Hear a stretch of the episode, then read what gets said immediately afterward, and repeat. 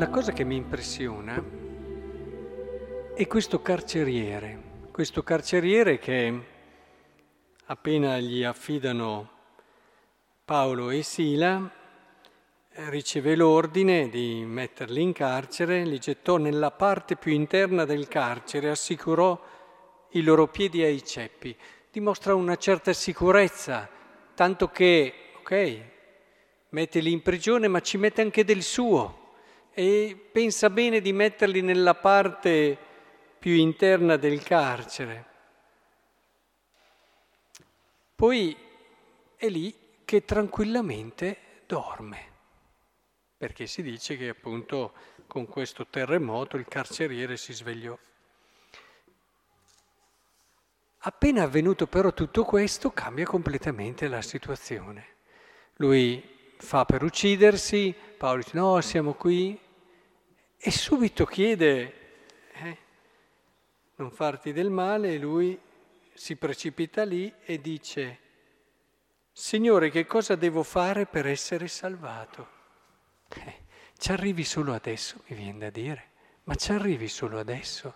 Prima eri lì sicuro di te stesso, eri lì che dormivi tranquillo e pacifico, come facciamo in tanti. Viviamo la nostra vita, pensiamo di avere le nostre sicurezze, di avere tutti i nostri riferimenti, dormiamo e, e procediamo giorno dopo giorno e passano i giorni e non arriviamo però a porci la domanda fondamentale finché non ci accade qualcosa. Ma perché deve accaderci qualcosa? Perché ci poniamo la domanda fondamentale se davvero, se davvero quella vita che sto vivendo ha un senso e un significato che va al di là di quello che devo fare arrivare a stasera o quello che devo fare nel giro di qualche anno, se c'è davvero qualcosa di più profondo, di più vero, che mi può permettere di capire la chiave della vita, che è salvezza, che mi può dare quella gioia già, il centuplo su questa terra,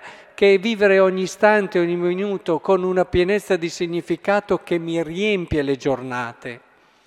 Ma perché devo arrivare a questi limiti, dove rischio la pelle, dove arriva una prova nella mia vita, per mettermi a riflettere su ciò che può rendere davvero unica e straordinaria la mia vita?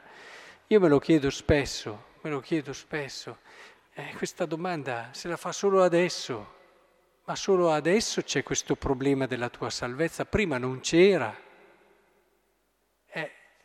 Vedete, in tante forme, in tanti modi possiamo chiedercelo anche noi questo, perché è vero, magari siamo qui a messa e una certa fede c'è, però chiediamo la grazia di poter entrare in quella dimensione di verità, di verità. Quando preghiamo non passiamo del tempo solo a dire delle preghiere, entriamo, entriamo nel mistero della nostra persona Cerchiamo di fare quel silenzio che spaventa, quel silenzio che ci mette davanti a quello che la vita è in verità, non quello che a volte ci immaginiamo o facciamo scorrere nella nostra mente. Non è quel film lì la vita, la vita è un'altra cosa.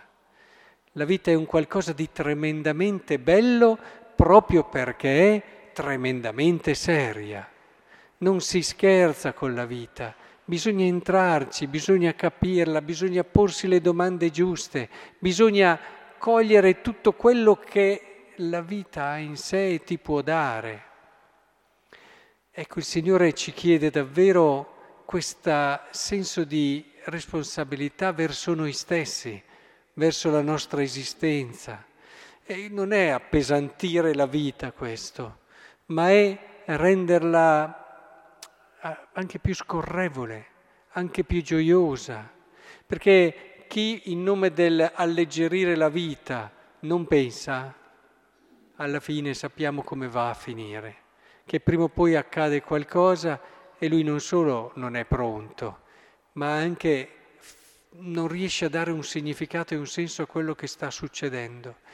E allora vorrei proprio che il Signore ci desse quel senso di leggerezza vero, che non è il fatto di non avere pensieri per la testa, ma è quello di poter dare pienezza di contenuto a tutto ciò che viviamo, perché siamo andati lì, nella profondità del nostro essere, ci siamo posti le domande giuste e abbiamo aperto il cuore alla risposta di Dio.